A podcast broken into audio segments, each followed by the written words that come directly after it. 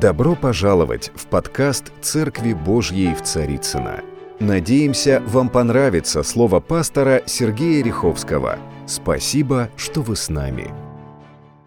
Слава Богу за Бога. У нас э, всегда время очень такое сконцентрированное, спрессованное, насыщенное.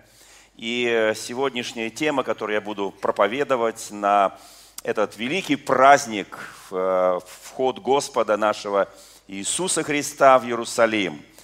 Этот путь, который он должен был пройти, спускаясь э, с известной всеми нами горы, которая стоит рядом с Иерусалимом, и он должен был спуститься с нее, это Оливковая гора, или же, как ее кто еще знает. Кто знает, что она Оливковая называется по-еврейски, да? Вот. И у нас э, в русском понимании несколько иное название, но неважно.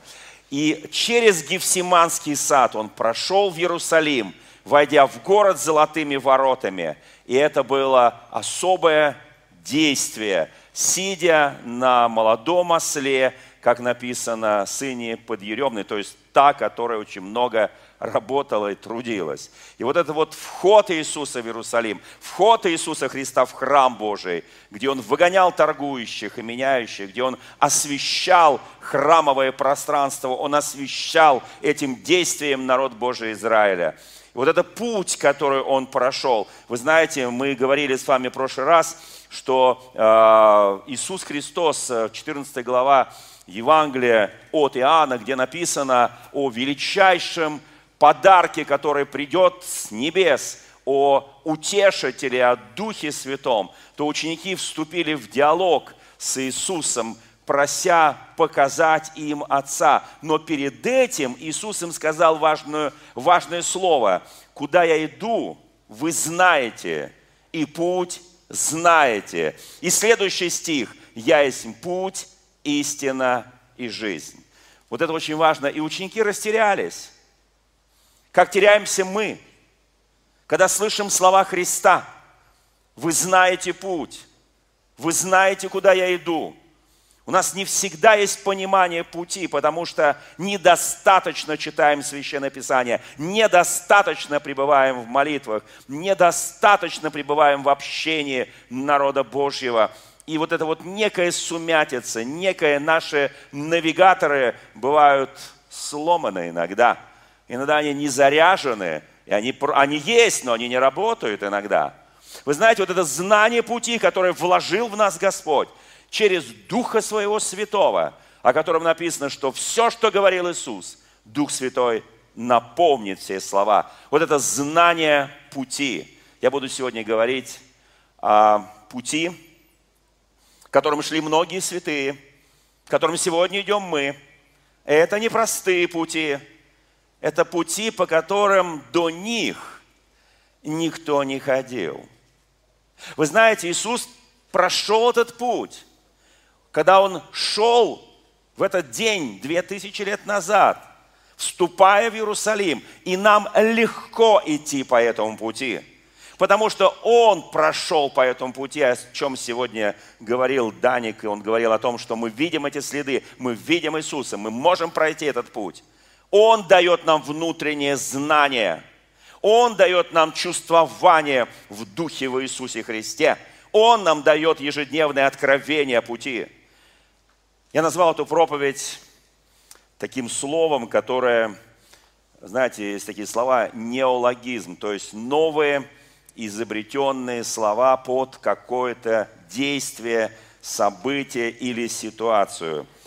В 1900 1972 году братья Стругацкие написали книгу, она называется, ну, называется, естественно, э, целые тома этих братьев Стругацких, называется «Пикник на обочине». И э, после этого, через несколько лет, в 1979 году прошлого века, в советский период, Андрей Тарковский снимает знаменитый свой фильм «Сталкер», я не знаю, кто-то читал «Братьев Стругацких», поднимите руку, кто-то видел фильм «Сталкер», не очень много, вот, но вообще тогда в советское время это было потрясение, потому что «сталкер» – это придуманное слово. До Стругацких этого слова не было. Это было придуманное слово, новое слово, выдуманное специально для книги. А кто такой сталкер с точки зрения вот придуманного слова? Человек. А вы знаете, вот что в этой... Ну, я, к сожалению, немножко печально, что не все мы это читали, конечно, «Пикник на обочине» в советское время, хотя 97% этого зала в советское время были неверующие. Могли бы почитать. Ну, не читали. Ладно, хорошо. В, этом, в этой книге, в этом фильме описан человек, сталкер, который проникает в заброшенную после визита инопланетян зону и добывает там ценные внеземные предметы. Вот кто такой сталкер. Зона, тоже пишут братья Стругацкие, это место, где проходят загадочные явления и нарушаются законы физики, законы мироздания. Вот что такое зона. Мы с вами находимся в огромной зоне – которую однажды посетил Иисус Христос. Зона, в которой работает огромное количество, миллионы, миллиарды ангелов Божьих. Серафимы и херувимы. Мы работаем на этом месте, где нарушаются через чудеса, силы и знамения очень часто законы физики, законы химии, законы вообще мироздания. Мы находимся, мы сталкеры. Сталкер еще переводится как э, э, охотник – как человек, который добытчик, преследователь, человек, который э, добывает пропитание себе на каждый день. Вы знаете, человек, который обладает знанием, это так дает интернет такое определение сталкера. Человек, обладающий знанием территории, сооружений по каким-либо причинам, являющийся малоизвестными и запретными. И это было все сделано в советское время. Вы знаете, я скажу, что именно тогда началось такое уже поступательное движение, поиск чего-то неземного, сверхъестественного.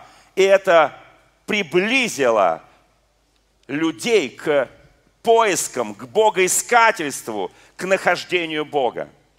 Вы знаете, и так Слова Христа «Куда я иду, вы знаете, и путь знаете, я есть путь истинная жизнь» говорит о том, что каждый из нас входит в эту неизведанную зону, но мы входим туда с внутренним компасом, с внутренней картой, с внутренним пониманием пути. Оно может быть запретное, малоизвестное, но мы уже обладаем в Духе Божьем знание этих территорий и этих мест, куда мы ступаем – я сейчас, я сейчас проповедью поясню, что я имею в виду. Вы знаете, когда Иисус Христос после воскресения, а мы скоро будем с вами в следующее воскресенье кричать «Христос воскрес, воистину воскрес!» Провозглашая громогласно эту радостную весть, хотя во всем мире это сегодня провозглашают, мы будем провозглашать в следующее воскресенье, пусть она идет вообще по шарику земному, вот эта прекрасная весть о воскресении Иисуса. Но после того, как Иисус воскрес – он нашел двух учеников, и он пристал к ним, которые шли в Имаус. Мы помним это событие. Они шли в Имаус, это от Луки, 24 глава. И когда он подошел к ним, он начал объяснять им от бытия, до еще не было написано ни одного Евангелия, ни одного послания, до последней книги Библии, что на самом деле произошло. Он начал вести их по этому пути, они шли этот путь из Иерусалима в Имаус, и он очень подробно, очень детально разжевывал им эти истины. И он показал, что путь, по которому вы идете, я иду с вами. Он дал им это знание пути. Самое, что интересно, когда они потом пришли в Имаус и преломили хлеб, и глаза их открылись, потому что глаза их были удержаны, они не узнавали его. Мы часто идем по пути жизни, и наши глаза по какой-то причине, по нашему неверию, по каким-то еще вещам удерживаются. И мы часто не видим Господа, но Он всегда идет с нами. Он никогда не оставляет нас. Он говорит, ты знаешь путь. Ты знаешь путь, по которому ты пойдешь. Куда я иду, ты тоже знаешь. И когда мы не видим Господа, нам кажется, я ничего не знаю. Я не знаю пути. Но Он продолжает вести нас. И они после того, как Он исчез из их глаз, они сказали важную фразу, не горело ли сердце наше, когда Он говорил с нами. Я буду говорить о горящих сердцах, об этих сталкерах, которые обладают знанием таинственного, знанием зон, где не действуют законы земли, где действуют законы вечности, где действуют законы Божии. И это невозможно человеку, который не сталкер, который не знает этих вещей. Бог вводит нас туда. И все эти зоны нашей жизни, и все эти пути нашей жизни, они уже прописаны. Писание говорит, 138-й Псалом, что ты еще не прожил ни одного дня на этой земле, ты еще был в утробе своей матери. Но Писание говорит, Давид говорит в этом псалме, что когда я был соткан в утробе моей матери, в книге твоей были записаны все дни, которых еще не было. Я еще там, но они уже были записаны. Вот почему он говорит, ты знаешь путь, ты знаешь, куда я иду, ты знаешь, зачем я иду. Дорогие мои, сегодня пришло время ревности – Сегодня такой идет раскол в обществе. Сегодня люди обсуждают все, что угодно, но только не почему Бог допустил это. Такое ощущение, что Евангелие отсутствует. Такое ощущение, что книги Откровения Иоанна Богослова нет. Она не написана. И эти печати там не ломаются, и эти чаши там не выливаются, и эти всадники там не скачут. Такое ощущение, что 24 глава Евангелия от Матфея, Христос говорил просто от себя чину. Моры, глады, войны, землетрясения, народ на народ, царство на царство, этнос на этнос. Такое ощущение, что это просто так, для красного словца. Но когда это начинает исполняться? Где мы? А мы в этой зоне. В этой земной зоне. Мы эти сталкеры, которые идем. Мы добываем на каждый день пищу. Мы открываем людям глаза. Мы проводники, которые проводим их. Мы действуем совершенно там, где не работают очень часто законы земные, но там работают небесные законы. Скажи, ты духовный сталкер, соседу скажи. Вы знаете, скажи, пожалуйста, потому что, вы знаете, э, кто знает, как пророки признавались пророками в Ветхом Завете? Мне это так интересно. Я когда прочитал, сказал, Боже ты мой, это же так возвышенно, это так благодатно, так благо... Послушайте, дорогие мои братья и сестры, послушайте, когда известнейший военачальник сирийский пришел к Самуилу, к великому пророку народа Божию, будучи прокаженным, Ему маленькая еврейская девочка, которая верила в чудеса, никто не верил, она верила. Она этот сталкер Ветхого Завета, она знала путь, она знала, куда идти, она знала, зачем туда идти. И она говорит, господин, иди сходи, там есть пророк в Израиле. И он снимет с тебя эту проказу, кто помнит, да? И он приходит в Израиль, он приходит к царю, где тут, ну-ка быстренько, чтобы я был не прокаженный. Ну и царь говорит, ты что от меня хочешь? Но это не дело царей, это дело пророков.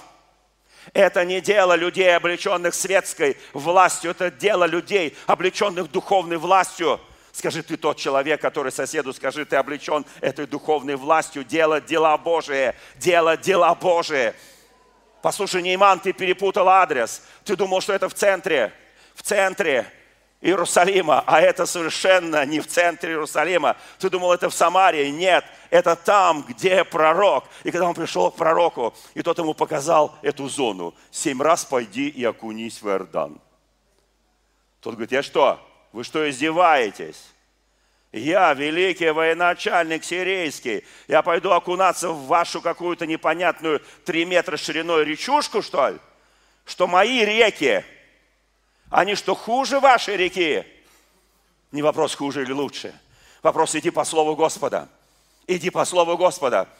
И он стал этим сталкером, что он пошел в эту воду.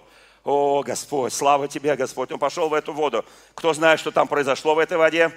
А там кое-что произошло. Я прочитаю. «И пошел, накунулся в Иордане семь раз». По слову человека Божия. Четвертая книга Царств. Пятая глава. Пятая глава.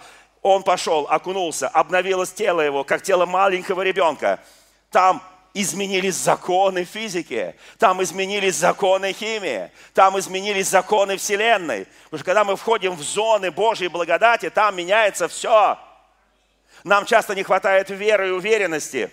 И возвратился он к человеку Божьему, и встал перед ним и сказал, вот я узнал, что на земле, на всей земле нет Бога, как у Израиля. Итак, прими дар раба твоего. Там деньги, золото. И сказал, Самуил, жив Господь, пред которым я стою, не приму. И тот вынужден был взять, принуждал его взять, но он не согласился, потому что благодать Божия за деньги не продается.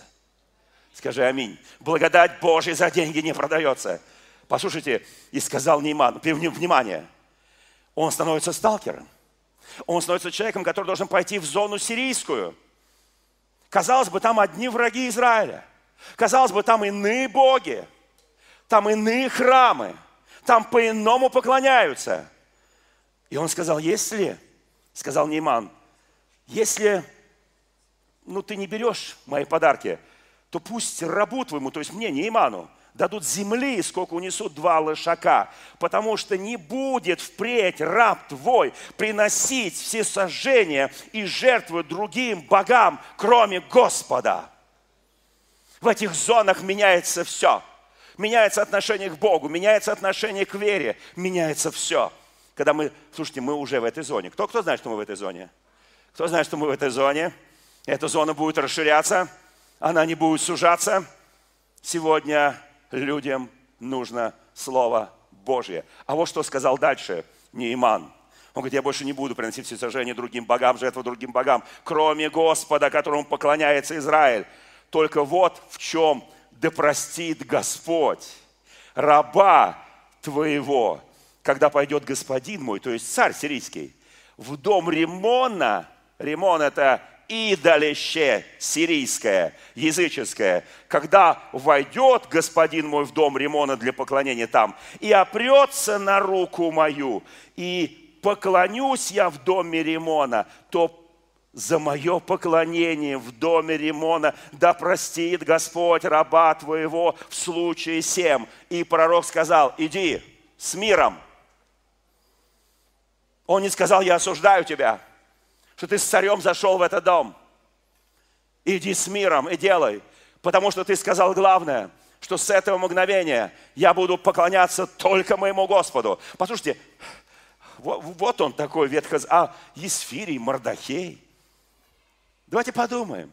У нас в церкви мы всегда придерживались и в советские времена, и в ранней апостольской церкви, что э, вообще замуж выходить, жениться нужно за Э, христианку за христианина. Правда, да?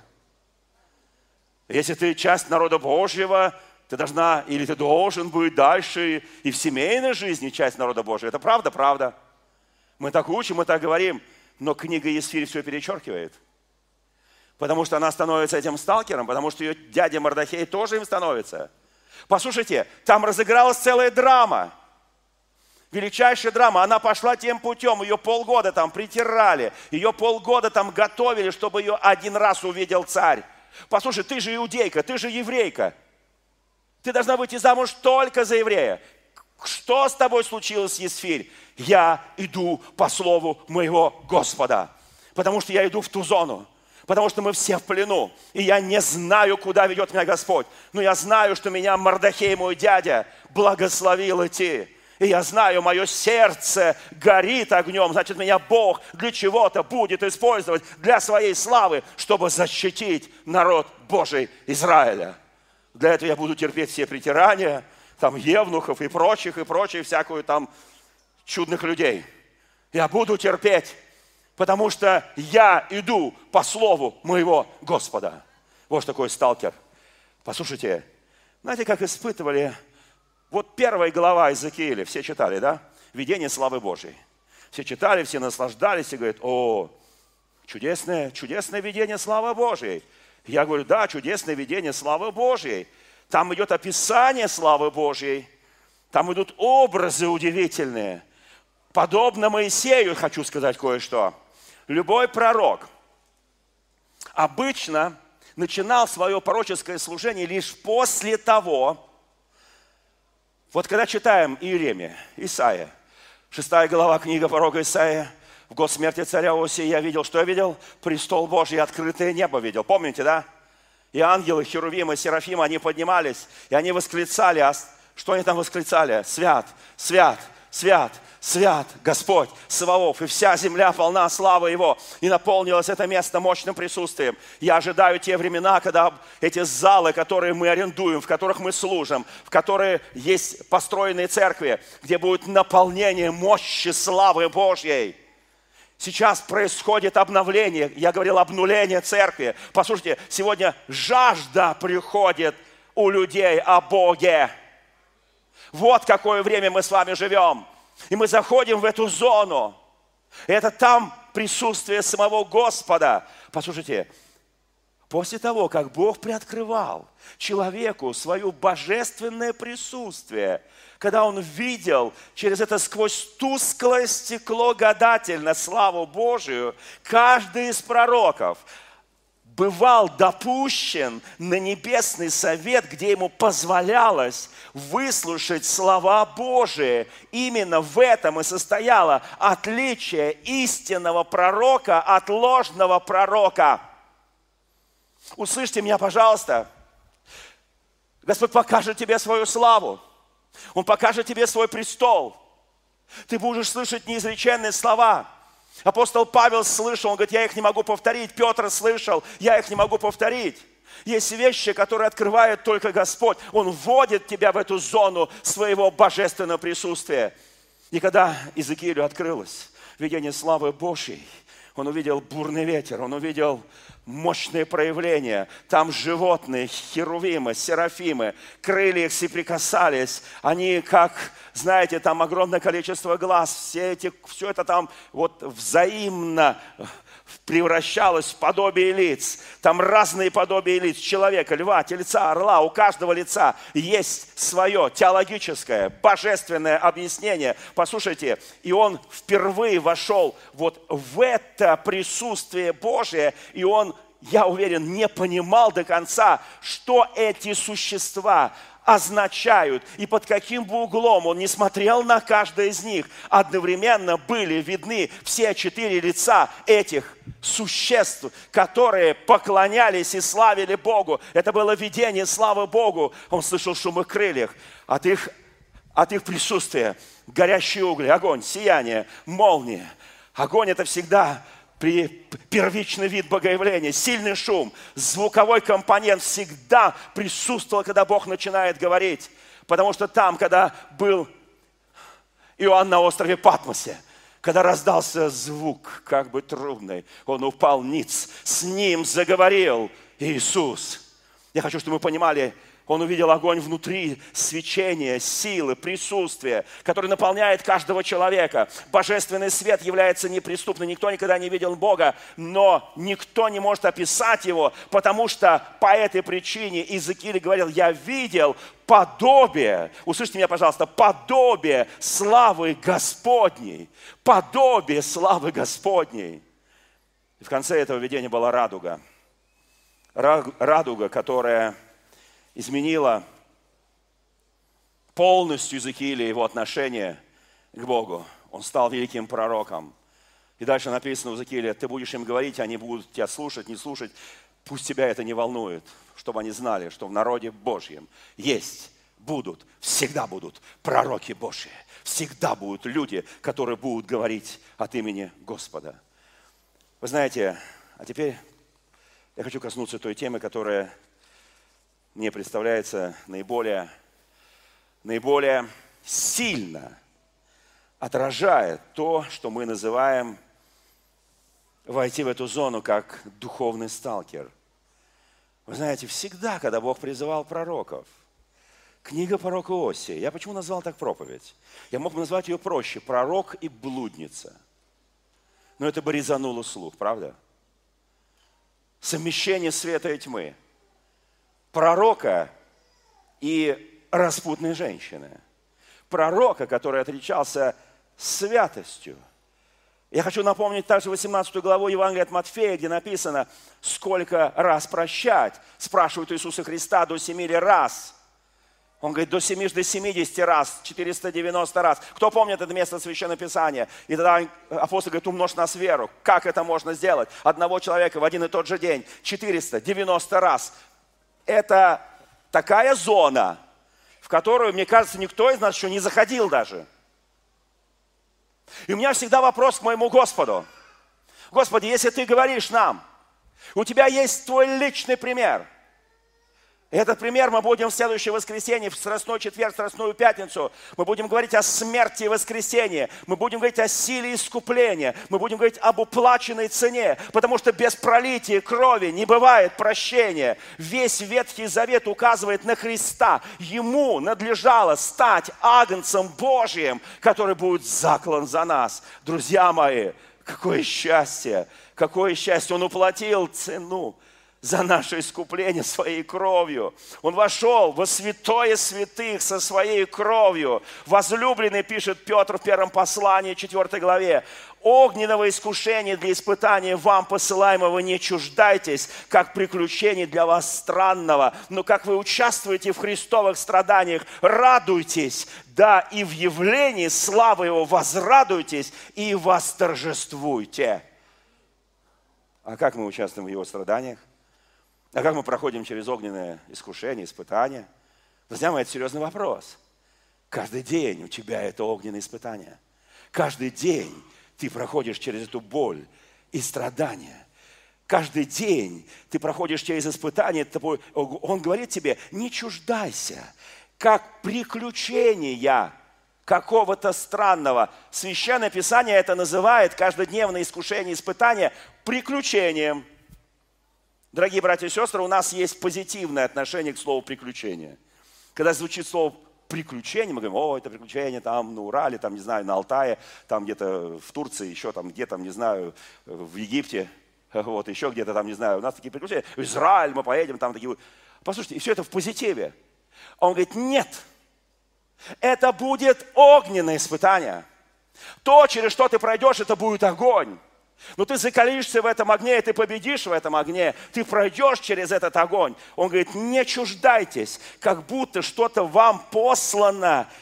Не чуждайтесь этого искушения. Оно не странное для вас, оно нормальное для вас, чтобы ваша вера поднялась на новый уровень божественного познания. Книга Осии, пророк Осии. Вы знаете, друзья мои, это очень сложная книга. Она начинается со слов Слова Господня, которое было к Осии. Начало Слова Господня к Осии. И сказал Господь Осия, иди возьми себе жену-блудницу, детей блуда, ибо сильно блудодействовала земля, сия, отступив от Господа. И пошел он и взял Гомерь, дочь Дивлаима, и она зачала и родила ему сына. И Господь сказал ему, нареки ему имя Израиль, потому что еще немного пройдет, и я взыщу кровь Израиля с дома Иуева, положу конец царству дома Израилева, и будет в тот день. И начинается пророчество. Он идет к этой блуднице, послушайте. Когда мы говорим, Господи, я не... Кто хочет пойти в какую-то зону, которая вот быть сталкером – а это означает, все, что, куда ты пойдешь, это будет огонь. Это будет огненное испытание, огненное искушение. Это будут такие приключения. Послушайте, я благодарю Бога, что никому из, из современных проповедников, из современных пророков, из современных служителей Он не говорит, иди возьми себе жену-блудницу и детей ее блуда. На секунду, можете себе представить такого пастора-епископа, служителя Божьего, у которого жена гуляет, блудит и заживет с другими? Кто себе может представить? Поднимите руку. А если задать себе еще один провокационный вопрос, исходя из 18 главы Евангелия от Матфея, сколько раз прощать брату, сестре, согрешившей против меня, до семи ли раз? Ему казалось, он поднял такую планку, семь раз простил. О-о-о. Это такая заслуга, семь раз простил. Поднимите руку, кто прощал в день за одно и то же одному и тому же человеку семь раз. Алло! Руки! Есть одна рука. И все, что ли? Есть вторая рука, третья. А, 90, а 490? Ладно, 490, 70 раз. 100 раз. 200 раз. Кто хочет войти в эту зону? Кто хочет быть сталкером? Кто хочет войти в это? Кто хочет видеть, как будут меняться законы физики, законы химии, как будут меняться законы мироздания? О, Господь, ну это же аллегория, Господи, ну куда, ну Господь, ну это же, да, аллегория, понятно, аллегория для нас. Но послушайте, друзья мои, давайте на секундочку. Давайте. Итак, слово искупление означает, что ты выкуплен из рабства. Тебя сделали свободными через уплату твоих долгов. Итак, Бог берет пророка Осию. Это, вот, вот эта история, ветхозаветная история пророка Осия, это история одна из самых важных в Библии. Услышьте меня, это событие не только в личной жизни Осии, которое стало пророческим, это реальное событие. Бог определил в своем провидении, в своем провидении, чтобы показать через эту историю, суть своих отношений Бог-Израиль, Бог-Церковь. Разве церковь не блудила за две тысячи лет с царями? Разве она не делала зло по всему миру, как крестовые походы, как сожжение икономыслящих, как костры горели, по всей Европе? Разве этого не было? Разве не было убийства за убеждение? Разве не было тюрьм, где сидели те, которые искренне верили? Разве этого не было? Давайте быстренько пробежимся по этой истории, она очень важна. Итак, пророк Осия послушал Господа и взял себе в жены блудницу Гамель. Знаете, вот почему я назвал, почему я назвал эту профиль сталкер? Я назвал ее не потому, что я в восторге от этой истории. Всегда, когда я читал, она, я говорю, Господи, как о ней можно вообще проповедовать? Это для чего вообще нам в Библии? Это пример кому? Мне? Моим детям? Братьям и сестрам в церкви? Это кому пример-то? Это что за пример? И когда я нашел это слово «сталкер», я сказал, Господи, мы обладаем знанием Господи, Твоего Слова, мы обладаем знанием путей по каким-то причинам, которые для людей малоизвестные, запретные. Ты нам дал это, Господи, как откровение. Давайте быстро пройдем по этой истории. Итак, Он исполняет Слово Божье. Слушайте, пророчество, оно должно быть испытано пророчество. Ты должен быть убежден, что это слово от Господа. Но я соединяю эти два, два случая, книгу пророка Осии и сколько раз прощать. Итак, я себе ставлю цель. Могу ли я простить хотя бы одного и того же человека в один и тот же день три раза? Ну, про семь я уже молчу. Бог любит троицу, мы это знаем, да? Согласно русской традиции. Итак, смотрите, он берет эту, он послушен, он берет блудницу в жены, Гамель. Он полюбил ее так сильно, что вступил с ней в брак – хотя он знал, что она не была ему верна, он все же полюбил ее. И она родила ему трех детей. И имена у этих детей не помилованная, не мой народ – Послушайте, это потом, в конце второй главы он скажет, я назову непомилованную помилованной, я назову не мой народ моим народом через искупление, через кровь, через голговскую жертву, через подвиг на кресте я это сделаю. Но хочу я показать, как я горячо люблю свой народ Израиля, как я горячо люблю свою церковь, даже если она ошибается, даже если она спотыкается иногда и падает иногда. Дальше история разворачивается быстро. Он знал, что она неверна, но полюбил. У меня вопрос очень простой.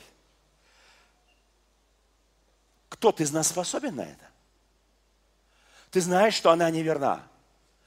Мы говорим, Господи, Господи, люби нас. Господи, люби нас. Мы Твой народ.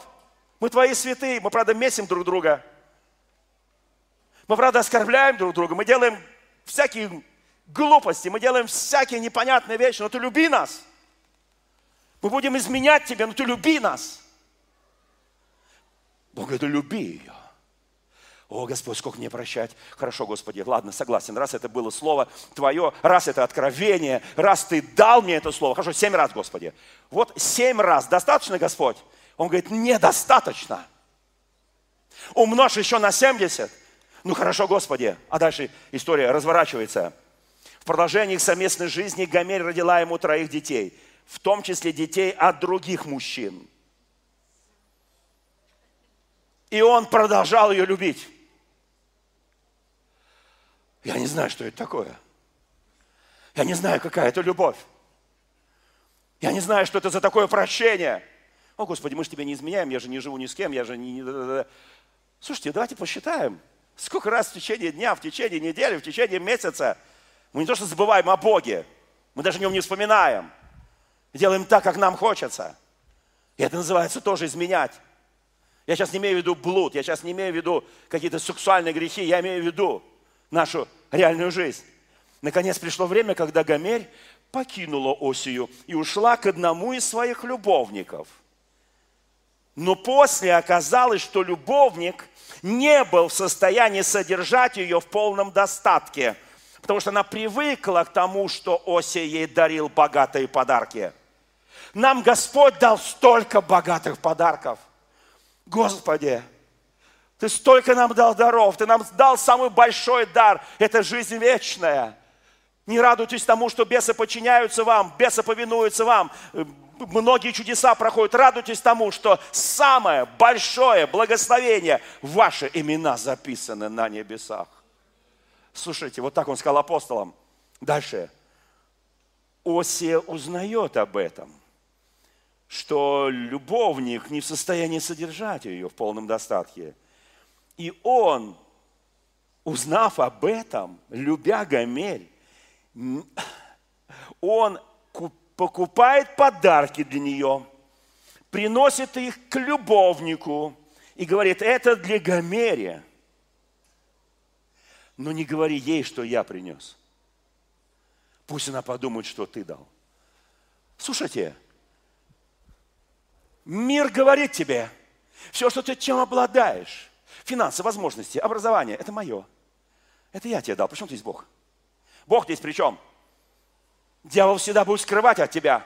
Каким образом у нас есть образование, медицина, каким образом у нас есть экономика и так далее, финансы. Он говорит, это мое. Он никогда не скажет, что это дал Бог.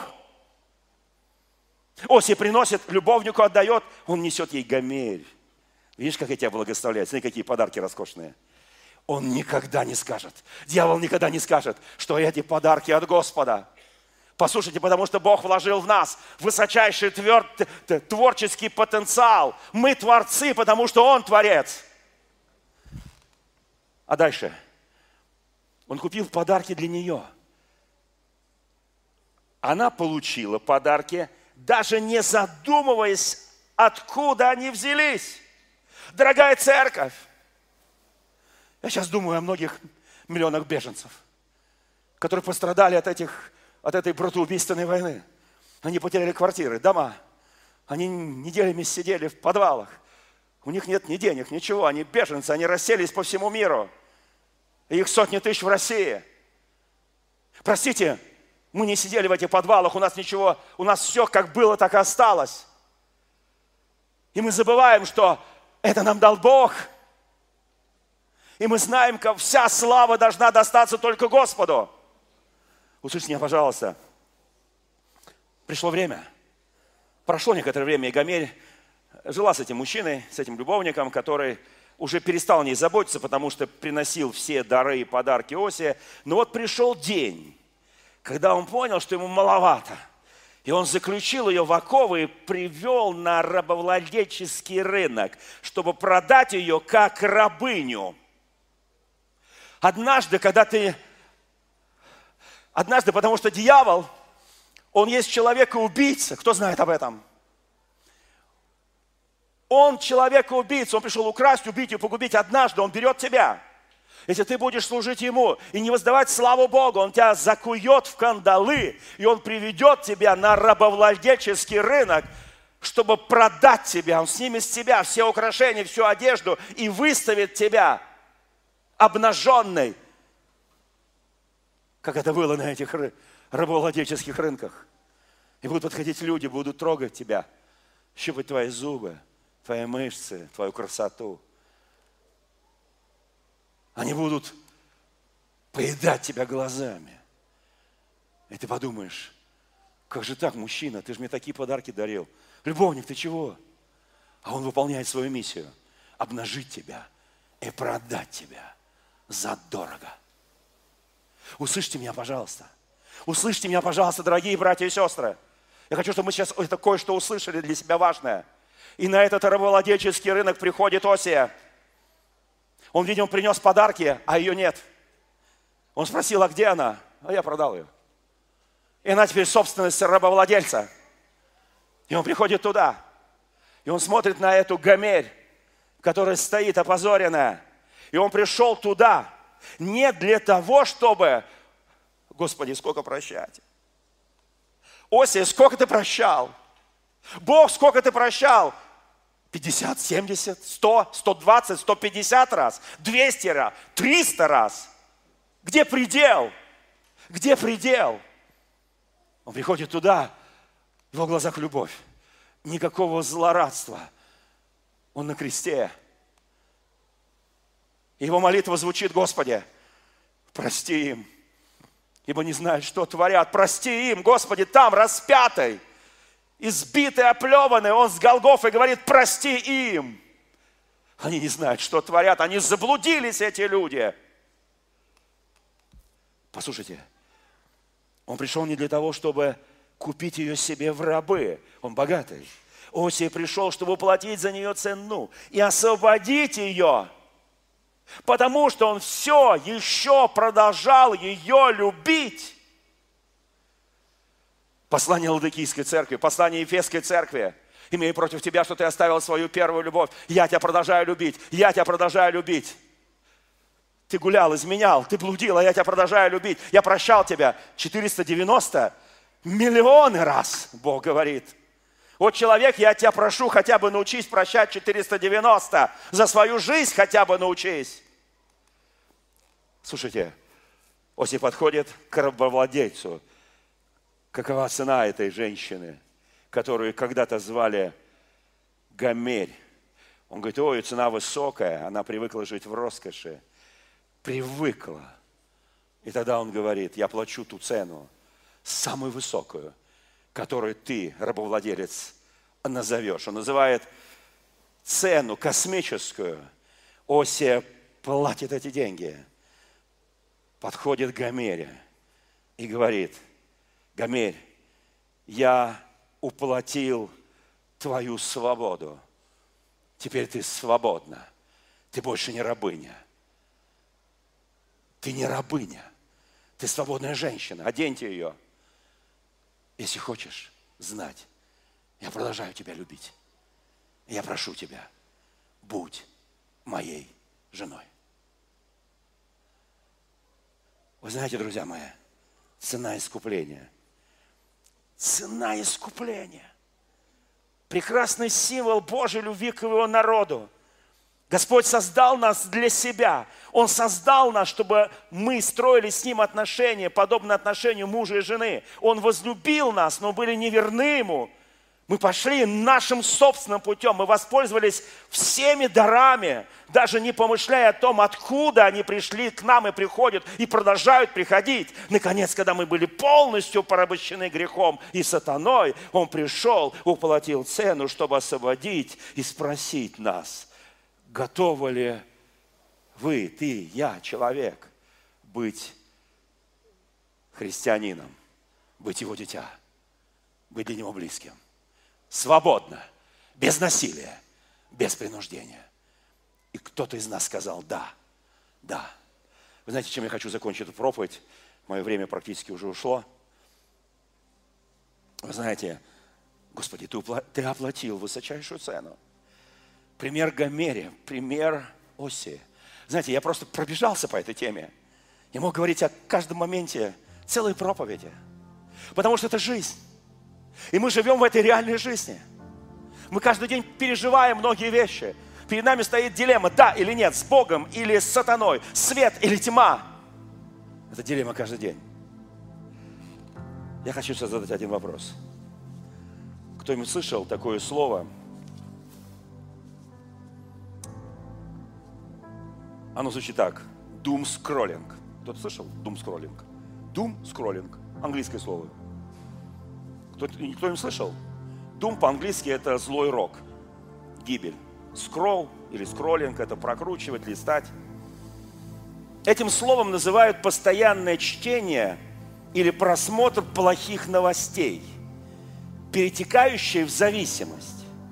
Этот термин стал особенно популярен в период пандемии COVID-19. Это я читаю справочку о нем. Его даже выбрали одним из слов года в Оксфордовском словаре за 2020 год. Весной 22 года активный скроллинг ленты с плохими новостями с России, с Украины стал частью повседневной реальности. Мы впадаем в зависимость от этой негативной информации, и это влияет на наш организм. Вы знаете, друзья мои, постоянное чтение или просмотр негативных новостей, чтение новостей наши или просмотр их вообще не влияет на новости. Кто знает это? Кто-то знает это, нет? Ты прочитаешь, на тебя это влияет, а на новости это не влияет. Ты посмотришь соцсети, некоторые сидят часами и говорят, о, у меня уже все болит, у меня уже, э, у меня уже тело разрушается, дух разрушается, душа разрушается, я в полной зависимости, я разрушил свою психику, я уже не сплю ночами, я уже, знаете, э, в одном известном произведении не читайте советских газет по утрам, кто помнит.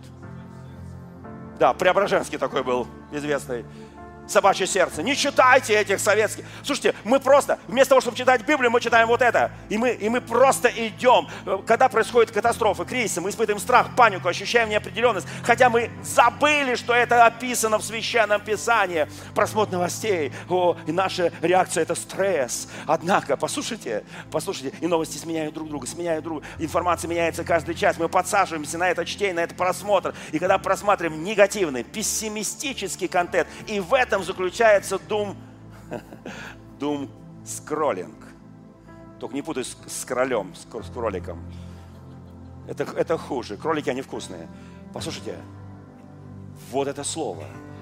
Я очень хочу, драгоценные мои, пусть эта проповедь сегодняшняя нас встряхнет. Мы вступаем в зону, по которой однажды прошел Иисус – по которой однажды Он провел свой народ Израиля, по которой однажды Он провел и проведет дальше свою церковь. И мы не вслепую идем. Он нам открывает глаза, мы знаем, послушайте, кто готов идти за Господом, кто готов идти в этой зоне, кто готов видеть чудеса, силы и знамения. Это время пришло. Да благословит всех Господь. Дорогие друзья, спасибо, что были с нами. И до встречи на следующей неделе на подкасте «Церкви Божьей в Царицына.